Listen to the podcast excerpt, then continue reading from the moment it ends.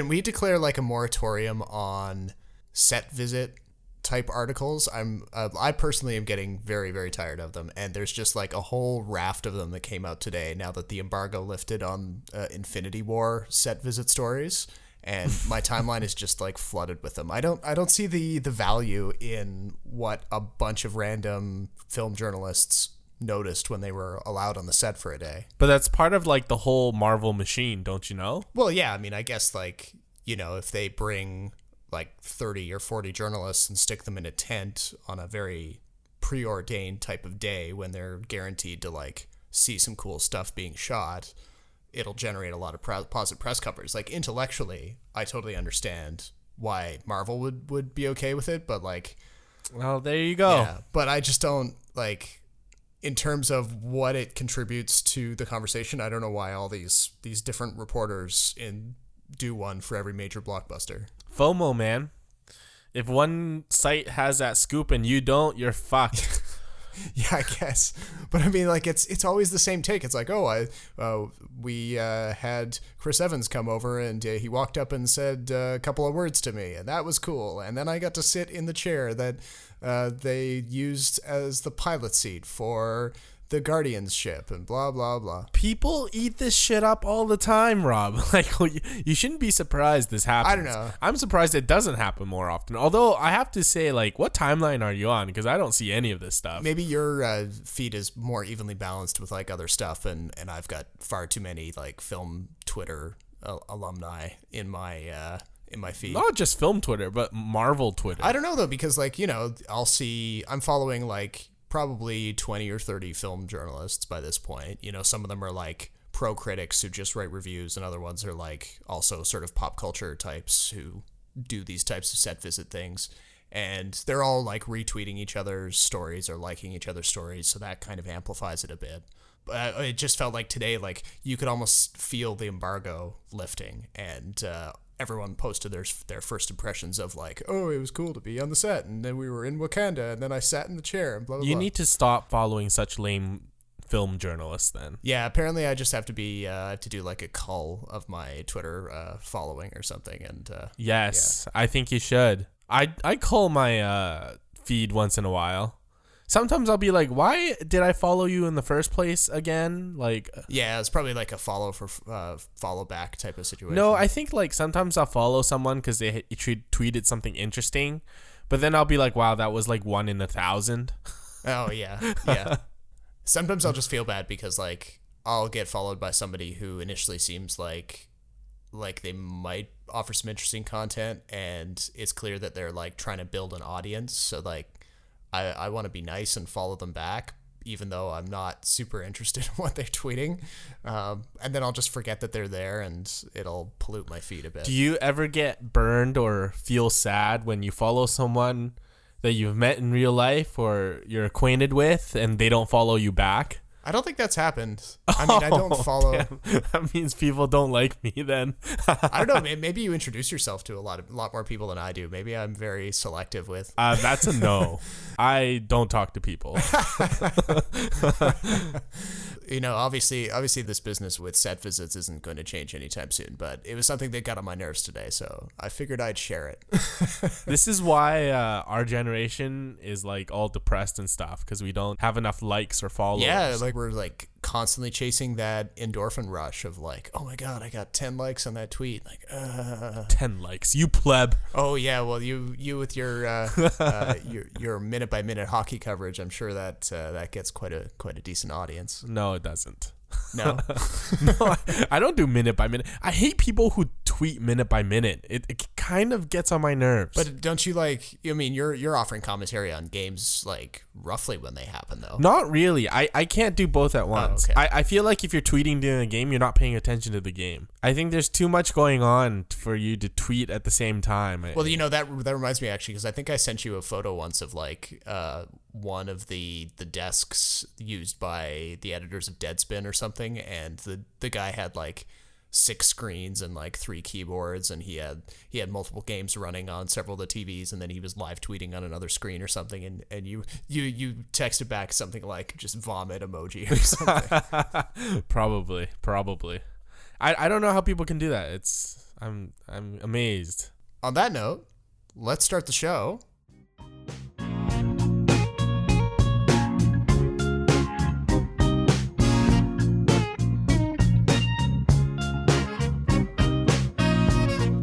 Welcome back to the Extra Buttery Podcast. This time on the show, we've got discussion of a couple of brand new movies for you, starting with Wrinkle in Time, followed by uh, a movie by a brand new filmmaker. It's called uh, Thoroughbreds. So we'll be uh, getting into that. Uh, we'll also touch on the uh, early buzz coming out of the new Steven Spielberg movie Ready Player One, based on the novel by Ernest Cline. And uh, we'll be touching on a few other little news items here and there uh, as the discussion continues.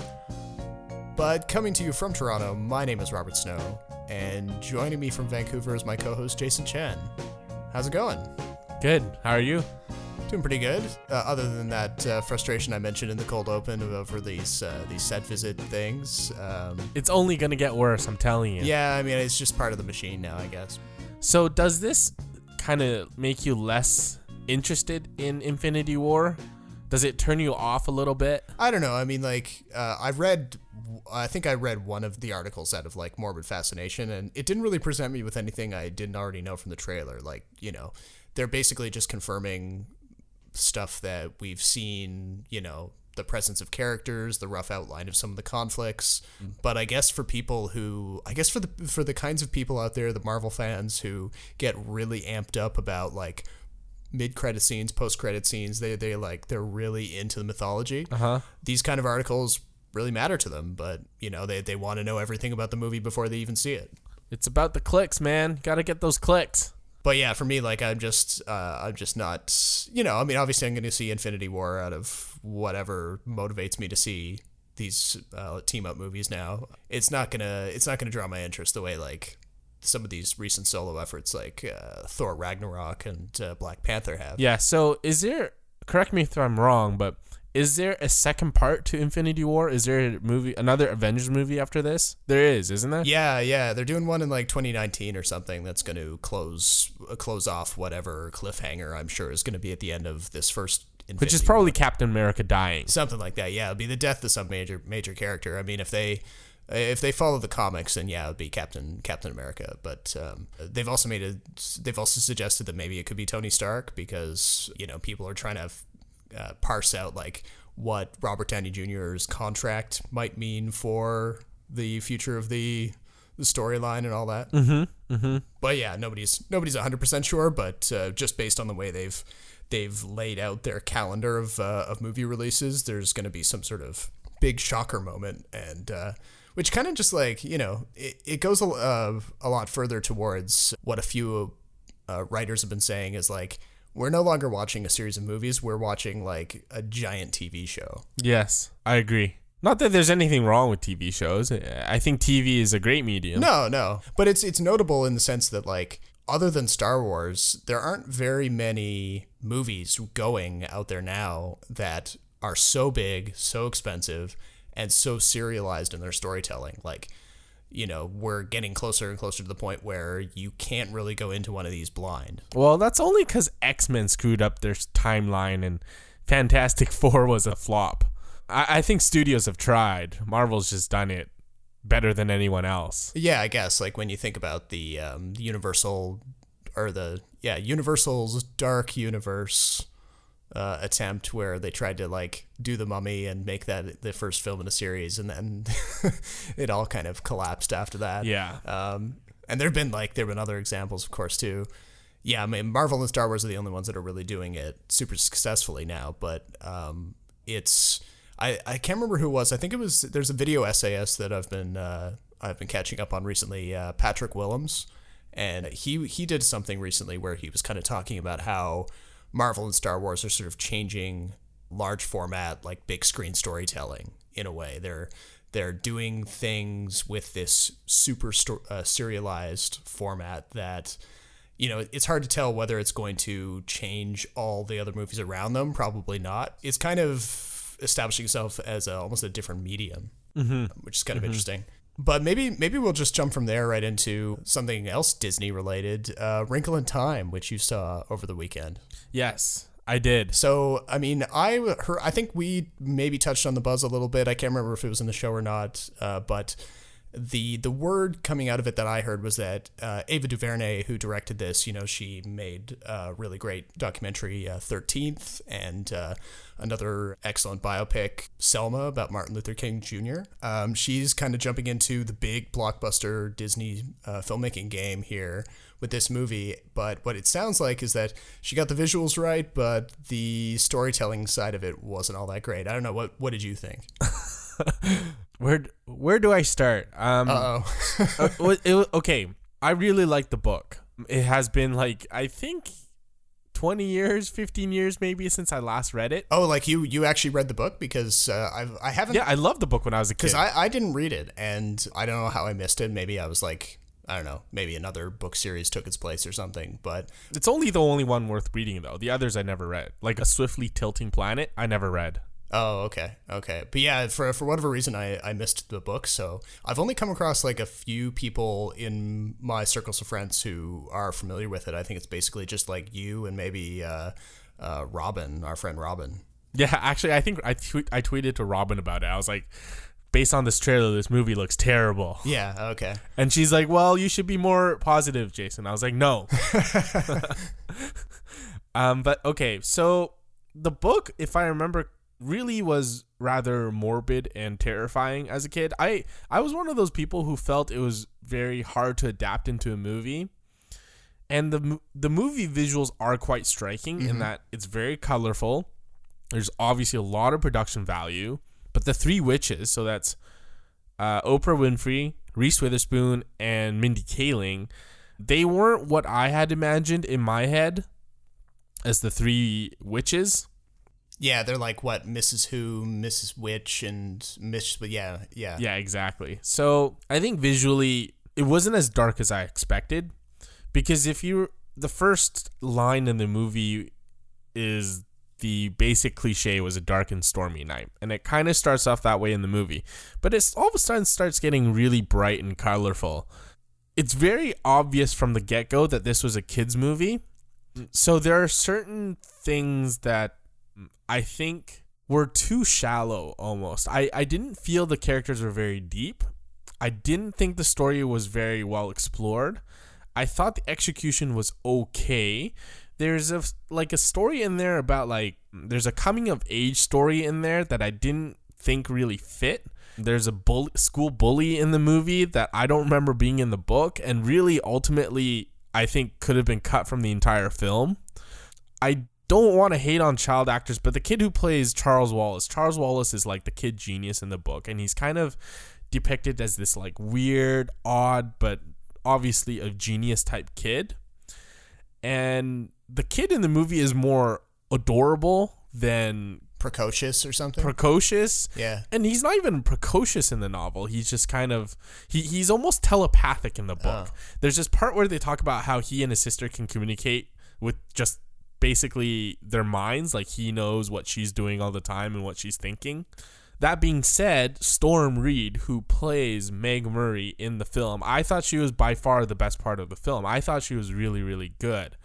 But overall, Zach Galifianakis and Michael Pena, I thought were underused. Visually, it's very exciting, but story-wise, I thought it was really boring. I mean, it, there wasn't much going on for it, and I there are parts of the book that were clearly cut from the film. For example, there's a set of twins in the book. Um, there's four Murray kids, Meg, Charles Wallace, and the twins, and the twins are cut in the movie. And not that they play a big role in the book, but obviously there were changes made that I didn't feel were quite necessary. It felt like a paint by numbers kids movie I honestly feel that this movie would have been better had it more of a darker Harry Potter sort of tone, especially the later oh, Harry Potter films. Because I, I I think the movie deals a lot with like hatred and death and obviously love that I think were quite complicated concepts in the book. For but in the film they kind of dumbed it down. Okay, yeah. Well, I mean, uh, the trailer that I saw kind of conveyed a little bit of that. I mean, it it made it seem like there was some sort of existential battle between like a, an ultimate evil force and an ultimate light force or something. And you know and there's there's also the the issue of like the abandonment that the main character feels because she's she's essentially going off on this adventure to rescue her father played by Chris Pine because he's disappeared following some sort of scientific experiment. Where are we? We heard a cry out in the universe my father's alive we believe he is and we're here to help you find him. We are in search of warriors. Warriors who serve the good and the light in the universe. So Madeleine L'Engle, who wrote the book, is like is huge on Christianity and all, all these like religious symbols. Mm, okay. And th- it didn't hit me over the head, kind of like Zack Snyder did with Superman. Thank God. but I, I think for a large part, they really ig- ignored that aspect of the book and I think I can't really help but think that Reese Witherspoon was like su- horribly miscast. She plays kind of like the quirky, kind of weird, odd witch of the three, but nothing Reese Witherspoon ever did came off as really quirky and odd. Like she had the odd turn in Legally Blonde, but she played more of like a valley girl in that movie. Yeah, she hasn't really been known for for t- taking like quirky roles. No, she's she not that funny. Yeah, she tends to. Well, I mean, she's um, she's definitely done comedy, but it's always been in a leading lady sort of way. Yeah, and so I was kind of curious um, what led to them casting her. I read this Time article. I think it was Time, where Ava DuVernay was saying she wanted to cast icons in the roles of the three witches. Mm. And I can't help but think that anytime you sacrifice acting ability and fit for like the biggest symbols in feminism today, I guess, kind of takes away from the movie because now you're just almost preaching. You're not really looking for a performance first. Yeah, it becomes it becomes a little bit too meta or something. Yeah, and and not that A Wrinkle in Time isn't cultural significant. It is because it's Ava DuVernay and it's done pretty well in the box office so far. But as a film, I think it really suffers for it. And the film itself isn't very strong either and I gave it two out of five, two and a half maybe, because it's a competent kids movie, but it could have been so much more. And I felt really, really disappointed that it didn't go as deep as into books. I don't think the ideas were as well fleshed out, and the colors were almost avatar like. I, I, I really felt like it didn't have a specific look to it. Oprah Winfrey, if you see from the the production photo, she has like this jeweled brow that she has. Oh yeah. That I think just gets more ridiculous as the film goes on, and maybe it's just not what I had imagined, so that's why I didn't like it as much.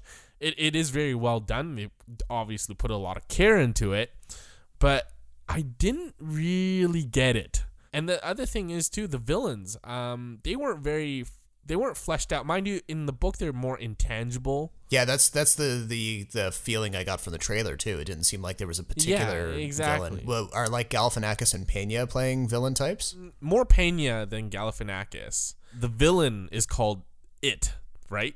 It. So I that's why for a long time I I think the the book was difficult to adapt. But I didn't feel a very strong good versus evil struggle.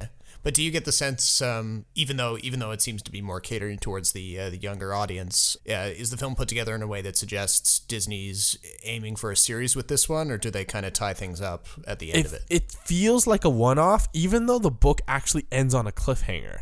Oh, okay. Which I think maybe it should be because the the subsequent books, from what I heard, are just not nearly as good. I don't know if there's sequel in the works. I think based on the box office, maybe but if there would be a sequel, I'm not interested in it. It's one of those films. It's kind of like Wonder Woman, how the film seems to have more cultural importance than objectively being a good film. Mm, yeah, so it's you know more of the attention is going towards like the fact that there's a young female mixed race protagonist, and then there's a black woman as the director. Uh, so it's more of a meta thing than uh, than the actual like art of it. Yeah, it's more that the director is black and the movie had like a hundred million dollar budget, which is like unheard of, like a black woman. Um, so I mean, kudos to Ava DuVernay. I just don't think the film overall was that good. Okay, well that's too bad. I mean, uh, I'm sure she'll rebound and uh, she'll find her way to a to another good project. Um, maybe I'm just not because A Wrinkle in Time was, I think, conceived and marketed as a children's book. Yeah. So it makes sense, I guess, um, to be a kids movie. And maybe I'm just not the right demographic for it. Yeah. Well, we'll have to. Uh, I'll have to check in with Robin because I knew she. Yes, ask her. Yeah, because we'll get we'll get uh, the uh, the flip side. If she thinks you're being too negative, maybe she'll she'll find the uh, uh, something to like about it. I don't know. I don't think I'm being too negative. I, I think it's legitimately like an okay film. It just it's super forgettable. Yeah, but you're you're definitely lining up with the the critical consensus that I heard. So yeah, maybe it's just not uh, it didn't come together on this one. Uh, for my part, I think the the day you were watching Wrinkle in Time, I was watching this uh, this new movie called uh, Thoroughbreds. Uh huh. And and uh, it's actually pretty good. I didn't pay much attention to it when I first saw the trailer uh, a few months ago, but uh, someone I follow, uh, one of the writers for IndieWire, David Ehrlich, uh, he described it uh, over the weekend as being one of the possibly best filmmaking debuts of the year so far. And that kind of caught my attention because I'm, you know, I'm, uh, I like to keep my eye out for new filmmaking talent uh, wherever I can, you know, for, uh, and this director, uh, Cory Finley, who is fairly young, you know, he started out as a, I believe, a playwright, and uh, this is his first screenplay and uh, directing credit. And uh, he's essentially made a sort of a pitch black comedy slash psychological thriller, although it, um, it doesn't really have a lot of like traditional thriller moments. okay. it's weird. It's kind of in a little subgenre of its own. But essentially, the the story revolves around a pair of wealthy uh, high school age girls who both live in a like uh, exurb of uh, Connecticut. And uh, both of their families have been into riding since they were like really small, and they uh, became friends, I guess, at a local riding club. One of the girls, uh, played by Anya Taylor Joy, who most people will probably know from uh, The Witch, and she was the female lead in M. Night Shyamalan's uh, Split uh, last year. She plays kind of like the uh, straight arrow, nice girl type, and her friend is played by Olivia Cooke, who uh, was in uh, Bates Motel, the uh, the TV show that was kind of the prequel to Psycho, um, and uh, indie film fans will probably re- remember her from uh, Me and Earl and the Dying Girl. She was really good in that. But Olivia Cooke plays a girl who is essentially a sociopath. Like she, the film opens with her uh, staring at her horse, the one she's ridden from since she was a little girl, and she pulls a knife out of her bag, and then the movie cuts to black and to the title sequence, and you're like, uh, what's happening? But essentially, the the two girls have been apart for a while when the uh, the movie starts, and whatever it is that Olivia Cooke's character does to the horse is kind of like the inciting incident, and that she's uh, basically given a some sort of diagnosis of extreme mental illness, and uh, Yeah. the friend played by Anya Taylor Joy is kind of compelled by her parents to go and kind of make friends with this girl again and try to help her as a tutor. And this sets off this uh, kind of dark and twisted kind of critique of wealthy people where whereby Olivia Cooke's character slowly corrupts Anya Taylor Joy's character and makes her realize that uh, maybe she's not nearly as happy as she thinks she is, and that maybe she's harboring some violent feelings towards her stepfather. And they start planning a murder, maybe. um, so it, but it's done with like a kind of a tongue-in-cheek sort of thing, and uh, you're the whole time you're not not quite sure whether you should be like laughing or kind of creeped out. You hate him. You despise him. Honey, you can't go in looking like that. I'm fine. Let me just. I'm not gonna have to stand here all day like a robot repeating myself. I'm fine. I'm fine. I'm fine. I'm fine. You ever think about just killing him? How would you? This is also the last film Anton Yelchin made, right? Yes, that's right. So he pops up as like a uh, low-level drug dealer, like a son of another wealthy family from the neighborhood who's kind of fallen from grace, and he just sells like party drugs to uh, to the wealthy kids who hang out in some of the mansions nearby. Um, and he's kind of recruited to help the girls with their murder plot, but they end up kind of manipulating him, and uh, so it uh, he's kind of uh, playing the patsy essentially. I see. Okay. Um, recommend? Yes? No? Yes, yeah, I would recommend it. It's not like a mind blowing, like, rush out and see it kind of thing, but if you happen to see a screening near you or if it pops up on a streaming service in the near future, I definitely say, like, you know, solid recommendation. And obviously, like, it's kind of cool to see movies like this just come from a new talent so fully formed and so confident. Um, it's almost like you feel like this guy's been making movies his entire life. Also, have to recommend it on the basis of the score, which is really weird. Long stretches of silence with these kind of like tribal jungle drums uh, at, at weird points, and then kind of almost like Inuit style throat singing mixed in. Huh. Um, so it it really contributes this sense of unease, and you're just like the whole time you're like, I don't know, you get these shivers crawling up your back, which kind of again uh, stops you from laughing out loud at some of the weirder moments. It's not like morbid or anything, right? No, it's not like it's they're not certainly not playing the violence for laughs. Okay. It's more like the the dialogue is is generating the humor Mm-hmm. and the kind of the deadpan reactions from Olivia Cooke's character. Mm-hmm. Yeah, it's it's a weird one. You can't fully call it a comedy, can't fully call it a thriller. One of those new movies that's just kind of bending everything, huh? Yeah, yeah. It's almost a. Uh, it's got a bit of a Get Out vibe. Although Get Out is definitely more mainstream. Like Get Out has like a more traditional score and a little bit more of a traditional structure, but it's kind of in that hard to classify status that uh, that Get Out had. I see. But uh, jumping from that, uh, maybe actually let's uh, circle back around to the Mouse House again. The House of Mouse. Jon Favreau has been tapped to direct this landmark show for their upcoming streaming service, which doesn't have a name yet, but it's going to be a live action Star Wars show. Uh, it's a good choice because he's very good at world building. Yes, it's true, and I mean he's a he's a trusted uh, name for them now. Like he's kind of one of their Yes. one of their in-house creatives who can uh, jump into any project and they can trust him with big budgets. So uh, makes a lot of sense. Yeah, he did kick it off with Iron Man. Exactly, yeah. But uh, and they've given him like the Jungle Book, and uh, is is he doing the Lion King right now?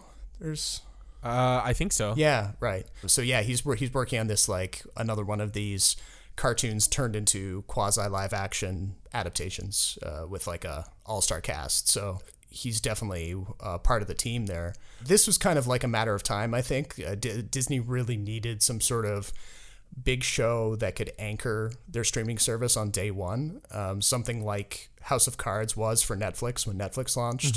That could be the the must watch show that will drive people to subscribe. Now, of course, we don't know anything about what period and the chronology this show is going to be set in. Is it going to be a prequel to the original trilogy? Is it going to be um, pushed more towards like the era that the movies are exploring with uh, Rey and Kylo Ren and that kind of stuff? But I mean, I have to say, this would be the one thing that would get me to subscribe for yet another streaming service. Oh, really? So you- you're uh, you're really into this thing? Yeah, well, I mean, I think it's it's something that George Lucas actually had talked about doing ages ago, and he I remember this is before he sold um, Lucasfilm to Disney. Uh, he and Rick McCallum, who's uh, one, Yep. one of his longtime producers, they once said that they would love to do a live action TV show, and they couldn't at the time because they wanted it to have like movie quality special effects, and it just wasn't feasible to do at a uh, TV budget, uh, which at the time would have probably come from like a network of some kind. But as we've seen, cable channels like HBO and of course Netflix, they're willing to drop like tens of millions of dollars on premium content of this kind. So it's uh, it's a different landscape now. Do you think you like you may hold off and uh, not subscribe right away, depending on how well this one does? Yeah, you know what? As much as I hate on how Skywalker centric the Star Wars movies are, I really don't have any real interest in the rest of the Star Wars universe. No, Not necessarily, unless it has to do with Jedi's and Sith. I really don't care about the rest. What if they go like way, way back in eras well before the the prequel trilogy, like the when the Jedi and Sith were at the height of their power and all that? Yeah, so anything with Jedi and Sith, I'm super interested in because I think that is the biggest and most interesting conflict within the Star Wars universe for me. But if you're talking about like the adventures of Boba Fett, who I think is like the most overrated character in Star Wars Yeah, I agree with you actually. or like Han Solo adventures, or like Lando Calrissian adventures. Although it depends on how good Donald Glover is. I really don't have any huge interest in it. I'd almost rather watch something else. It was kind of like Star Trek. Like I'm not necessarily interested in like a whole broader galaxy or universe. I like things that are more self-contained. Where if you watch one movie, that's kind of like you can, you can Yeah, one and done kind of thing. exactly one and done. Hmm. Okay. Well, I mean, yeah, for me, I would say, yeah, I, I'm excited for this up until a point, and you like listed a couple of examples that where it would be a little bit cliche or a little bit too obvious for them to to do those ideas. But yeah, if they go into some of the the really weird parts of the the Star Wars mythology that have up until now basically just been in like video games and comic books or or novels, um, stuff like you know the era of the Knights of the Old Republic type of thing, like thousands of years before they That I'm interested in. Yes. you know because uh, i don't know how far you've read into the expanded universe stuff and you know not to not to endorse that stuff too much because it also gets really really bad at points um, but Yes. uh, there's like weird stuff to do with like planets ruled by the sith and like huge battles where like thousands of jedi and thousands of sith are all fighting simultaneously and like uh, creepy dark side magic and all kinds of stuff and it gets it gets really really weird and kind of almost not very star warsy after a well, while. yeah, and the problem with that is sometimes they start getting really inconsistent. Mm, yeah. Part of the reason the Last Jedi had its ridiculous moments is because whatever force powers are, it's not consistent, and it seems like if you have if you know or the force or know how to use it, there's like nothing in this world you can't do, yeah well there's like like uh, floating through space. Yeah, well, I mean, that wasn't too far. I mean, it looked silly, but it wasn't too far out of the realm of possibility because, like, you know, there was no gravity. They, but they never set the rules of how the force works. Well, exactly, and that I mean, and that works both ways too because there, there were people saying that that those scenes were not Star Wars in qu- like quotation marks because uh, we'd never seen it before. But to your point, because we'd never seen it before, it was just as possible. yes, yes, but uh, the risk is running too far off the deep end with it. Um, but no, I think like generally speaking, there's there's a lot of great territory to explore with this show, and and then just like from an industry perspective, I'm very interested to see what kind of impact a company the size of Disney can have on the streaming market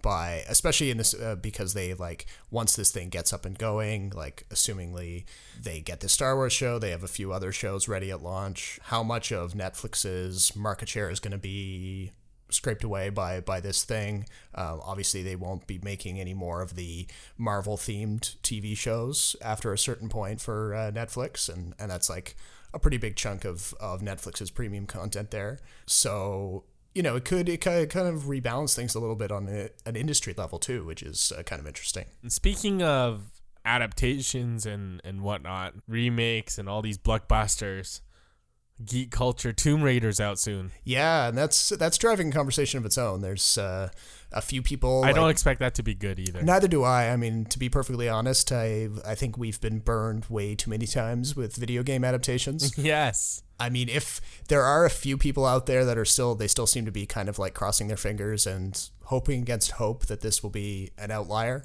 but I don't really I don't really believe it. I mean, there's even from the trailer you can kind of pick up on the on the moments that are going to be way too much like a video game to really sustain themselves as a movie. Um, like the shots of her ducking under these ridiculous tomb traps, like studded spike wheels and flame jets and stuff like that. And you're like, okay, I mean, it's fine to see that, but I mean, I could also just do that in a game Yes. so yeah, that's always been for me. That's always been like one of the core structural problems of of these adaptations is like they very very rarely offer anything that you can't get from the game experience. Tomb Raider's tracking at uh, 50% because it's already been released in Asia. Oh, so it's got a okay. And Thoroughbreds is certified fresh at 86. So Oh, there you between go. those three, I guess we should tell people to watch Thoroughbreds. It seems like a far more interesting film anyway. If you can find it, yeah. I mean, it uh, it's I think Thoroughbreds is only playing in limited release, so it'll be unfortunately it'll be a lot easier to see A Wrinkle in Time and uh, and Tomb Raider. Casting our attention a little bit further ahead, um, there's also Ready Player One coming up in a couple weeks' time. Yes. And this is uh, this one seems to be driving the online conversation in a way I, I like not to compare it to Black Panther because it's unfortunately there's already been a few uh, misguided people trying to argue that Ready Player One is the Black Panther for the geeks. That makes no sense. What does that even mean? It's a stunningly bad take. Um, there's uh, been a couple of tweets people have been screen capping them and sharing them on Twitter of like yeah p- people trying to make this argument and I, I mean, I I don't even know where to start with it, but I'll just kind of let it sit there. That there there are people who seem to think that geek culture has been somehow still oppressed all these many years of superhero movie dominance, and and that you know there's like an equivalency between geek culture and black culture or something. I I, I, don't, I don't get it. It's, it's just really stupid. But but anyway, I mean, the early buzz for this one is uh, tracking surprisingly positive, and uh, there's a lot of people kind of triumphantly waving their geek geek flag, saying like, "Oh, see, I told you so." Like the book was great, and you know, it's not just a... The book was not great. I read the book. It's horrific. yeah, I think we, we talked about this in an early episode, actually. Yes. Um, for me, I read the book, I think maybe, I knew this movie was coming out. So I, I picked it up and I read it maybe six or seven months ago. And I mean, I saw it for what it was pretty quickly. Like, it's basically just like a, a soundboard of references. And Yeah. I think the nostalgic part of your brain, like the, the part of your brain that loves callbacks, it's probably more better developed in, in some people than others. But it's kind of like popcorn. It kind of you're like, oh, I know that. Oh, I know that one. Oh, I get that too. Oh, I feel so smart because I recognize all these these call outs. yeah. Um, That part of your brain goes into like hyperdrive, and it can be easy to kind of overlook some of the creepier or um, immature aspects of the thing. And I think you talked about this too. Like, uh, were you were were you looking at all about like the the weirdness of the main romantic relationship at all? For between like Wade Watts and uh, the girl that he's uh, in love no, with. no. I don't know much about the movie other than base basic premise, but I do remember picking up the book, kind of flipping over the a couple pages, and said, "No, this isn't my kind of book." Well, I mean, like uh, going back to our conversation about Skyfall, actually, I mean, like there couldn't be a, something more anathema to what you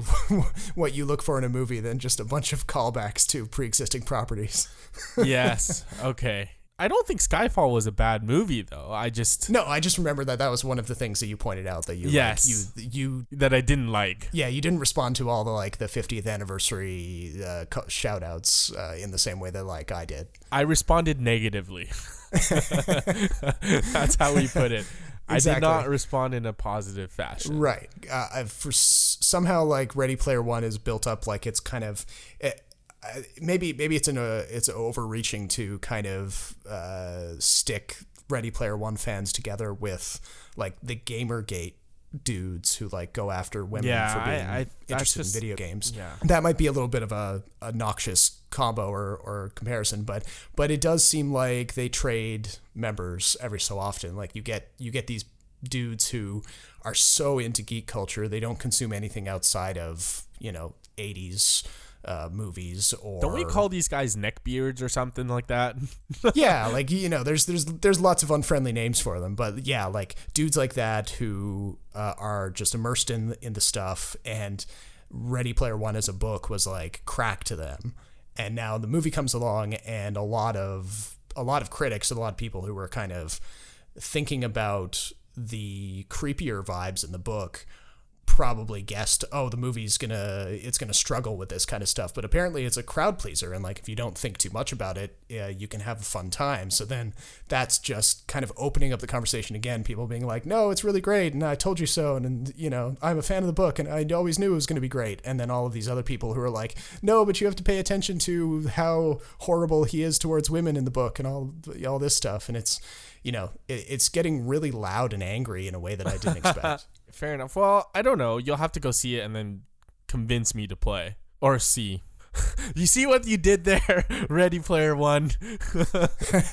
Made me want to start playing '80s video games again. Yeah, yeah. I mean, I don't know. I think I, it's going to be hard for me after uh, the way the book has been described in, in pop culture the past little while to kind of go in clean on this one. I think I'm going to be looking at it with a pretty a pretty hard eye essentially about especially like you know because the main character pursues this the, this female character and he doesn't seem to respect her as a you know she doesn't seem to recognize that she has any kind of agency or that she has a, a right to look, turn him down if she's not interested in him or have a mind of her own essentially. And uh, while I I can sort of see how Spielberg might fix that in the movie version, it's going to be one of the more difficult parts of the of the book to to get over, I think. Has Spielberg ever made a movie with a strong female character as the lead? I mean, you can make the argument that Meryl Streep's character in The Post was pretty strong. Ah, okay. Right. But before that? Well, there is like a, a young girl who's the protagonist of the BFG. Oh, okay. All right, never mind. Every time I think of a Spielberg film, it's I always think of male dominated movies. Well, sure, yeah, like the biggest movies that he's got, obviously Saving Private Ryan, Schindler's List. But I'm glad that war movies like that don't have a female component in it because more often than not they serve as the love interest. Mm. It's kind of like Hacksaw Ridge. I thought the love story was very unnecessary. Mm-hmm. But I, I'm sure he's done other stuff. Yeah, I mean Ellie Sattler from Jurassic Park is, uh, you know, she's not really a love interest. It's it's kind of clear that like No, but she's not the lead either. no, true. She she like disappears for half the movie. Yeah. What about uh, who who's the female lead in Close Encounters, the mom of the little boy? Uh, I always forget who plays her.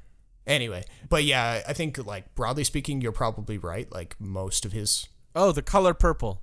Yeah, there's Oh, one. okay, yeah, Yeah, so never mind. yeah. But broadly speaking, like maybe like I don't know, sixty percent of his leads are probably men, or maybe seventy percent.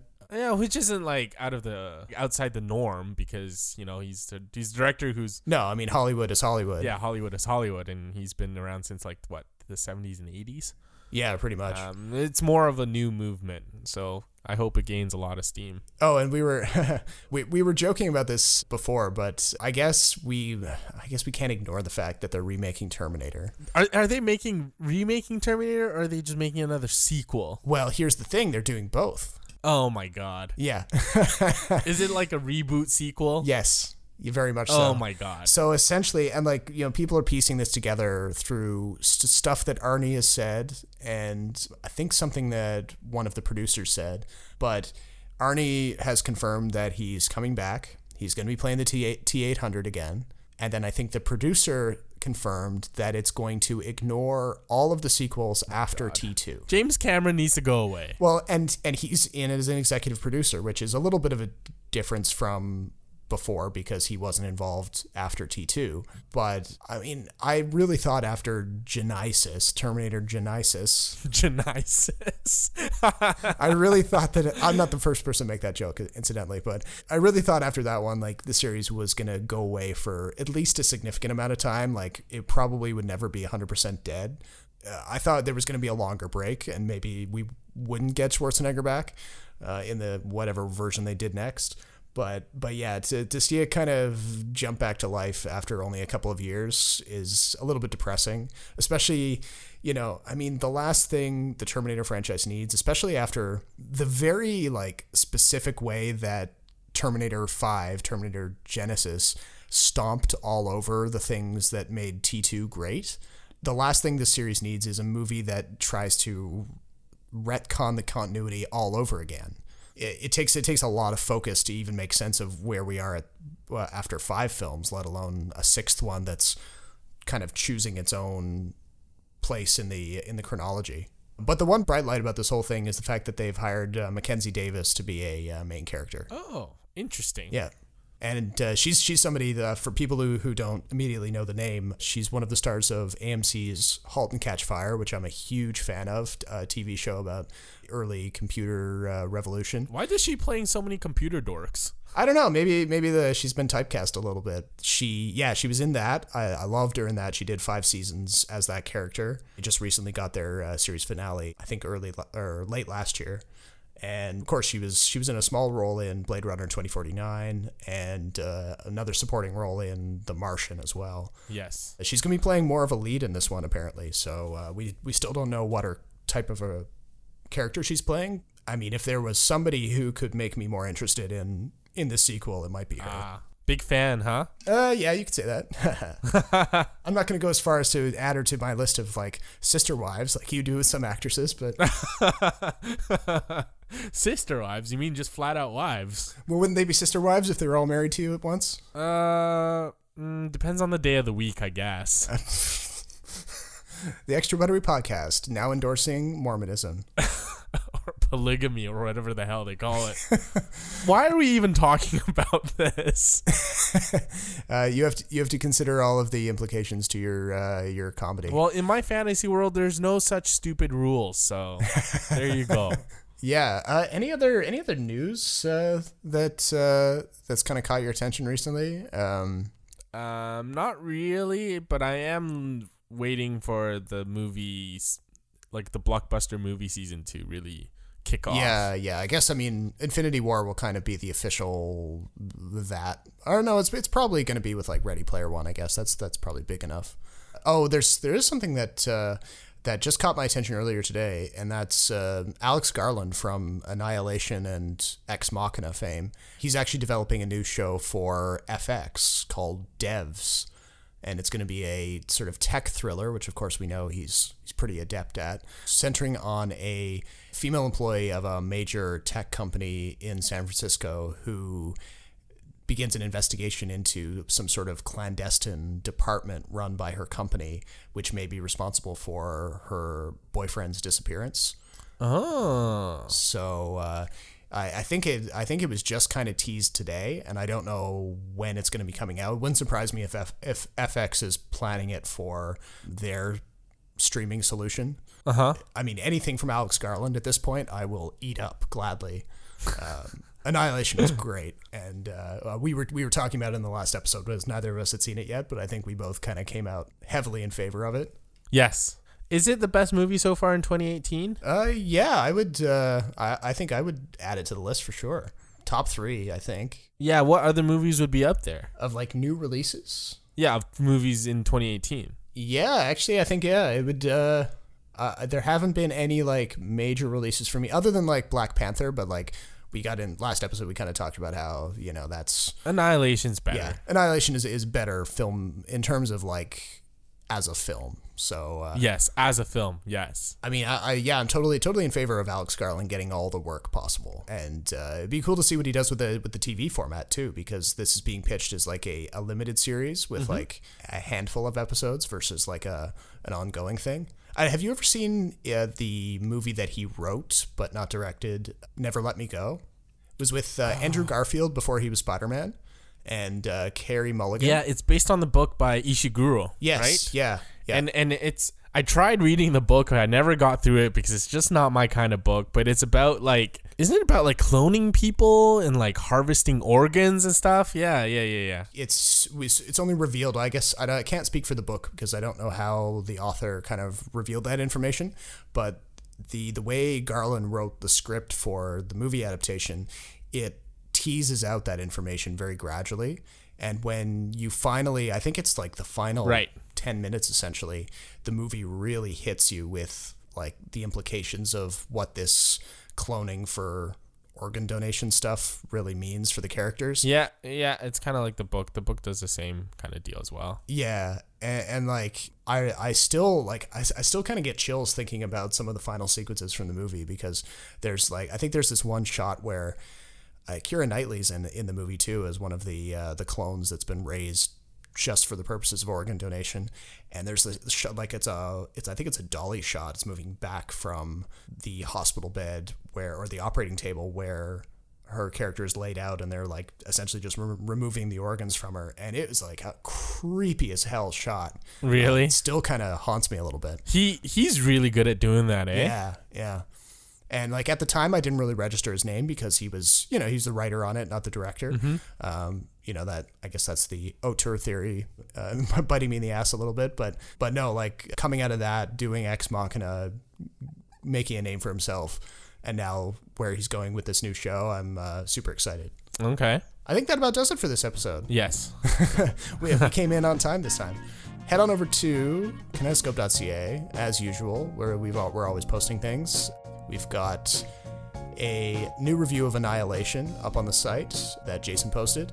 And I'll have a Wrinkle in Time up soon, I promise. yeah, so we will we'll get that up for you as well. Probably be uh, doing some coverage of Tomb Raider potentially, and uh, the new Wes Anderson film, which is also on its way uh, in the next uh, couple of weeks. Isle of Dog. Isle of Dogs, yeah. So uh, keep your eyes out for that. Uh, but until next time, my name is Robert Snow in Toronto. And my name is Jason Chen in Vancouver. And we will talk to you next time.